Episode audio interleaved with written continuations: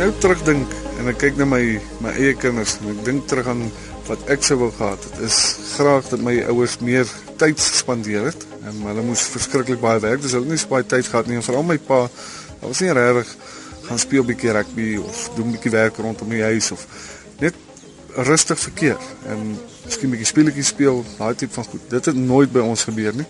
So ek dink as ek nou terugkyk hoe ek dinge hanteer, sou ek dit baie graag wou gehad het. Dit sou 'n groot verskil gemaak het in my lewe.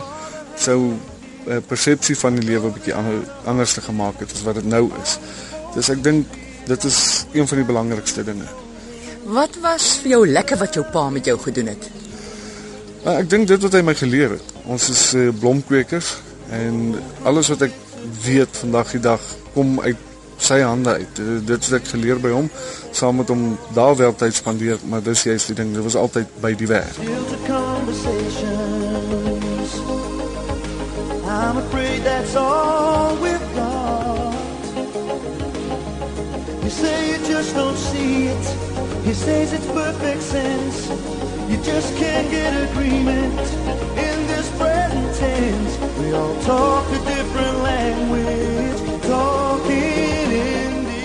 weet my pa het nooit aan my geraak nie. My suster so bietjie. Maar my pa het dit nooit gedoen nie.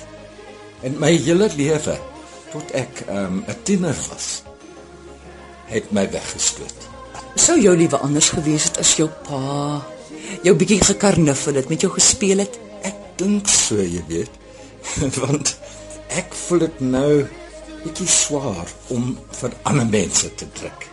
Jy weet, maar eh, my my uh, familie in in Australië. Hulle hulle druk my.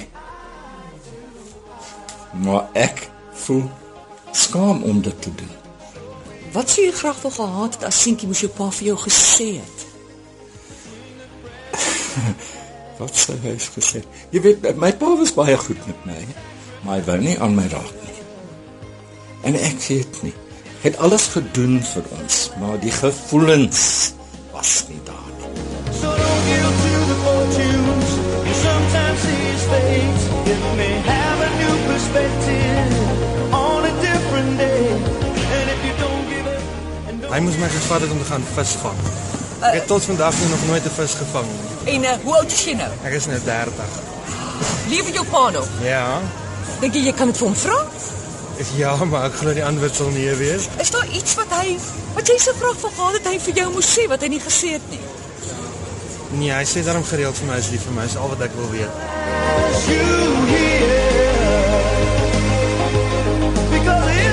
Come watch me play cricket in my sport. Why? Because he was too involved in his business. Um, is there something your dad could have said when you were a little boy that he never told you? Not really.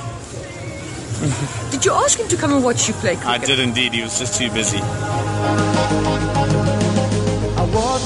Ek wens my pa kon my uh, na uh, Kruger National Park toe gevat het. My pa het nooit tyd gehad vir ons nie. So hy het altyd gewerk. Hy was 'n truck driver. So hy was altyd by na BW se kant toe. So daar was nie altyd tyd vir ons. My ma het ons altyd vir ons gesit. So ja.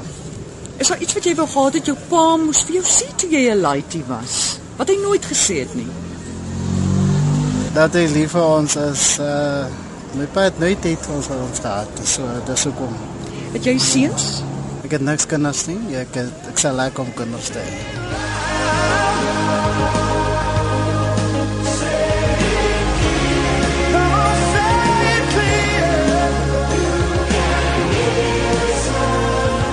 Wish as a young boy, I so wish that I could have my father with me, uh, so he can look after me and uh, also help me and show me how to grow, how to grow up and become a better man.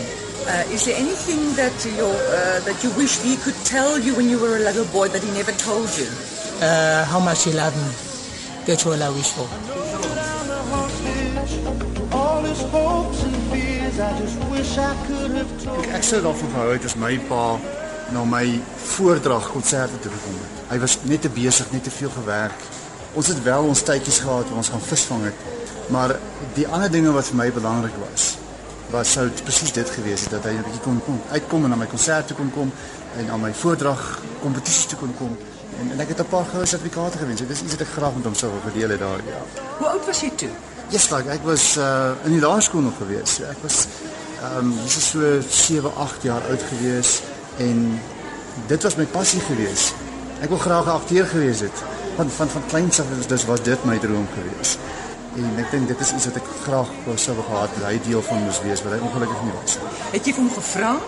Ek het, maar soos ek sê, dit was ongelukkig die tye gewees waar hy uh vir 'n groot maatskappy gewerk het um, en hulle het verskriklik lank ure gewerk. So uh, hy het nooit regtig kans gehad om dit natuurlik net te doen vir my nie. Hoe het jy gevoel as hy nie kon kom Ek was nie? natuurlik baie ongelukkig geweest. Jy weet, dis ons maar 'n bietjie van 'n teleurstelling. Gelukkig het my ma 'n bietjie opgemaak daarso, maar maar ek dink dit is maar 'n dit is 'n seun se hart dat jy wil hê jou pa moet daar wees en jy kyk op na jou pa en dit is vir jou baie belangrik dat hy jou goedkeur en dat jy goed doen in sy oë en dat jy weet want hy hy's mos maar jou rolmodel, weet jy. Jy kyk ons maar op na hom toe. Enigiets wat jy wou sê laasens, wat jy wou hê hy moes vir jou gesê het, is 'n seentjie wat hy nooit gesê het nie. My pa was baie eenkant geweest en ek dink nie hy het nie altyd kans gekry om vir my te sê hy is lief vir my. Dis dit maak my so hartseer. Hy was 'n baie harde man geweest. Baie goeie mens, maar daai woorde het nie oor sy lippe gekom nie. Lief vir jou, ja, ongelukkig nie.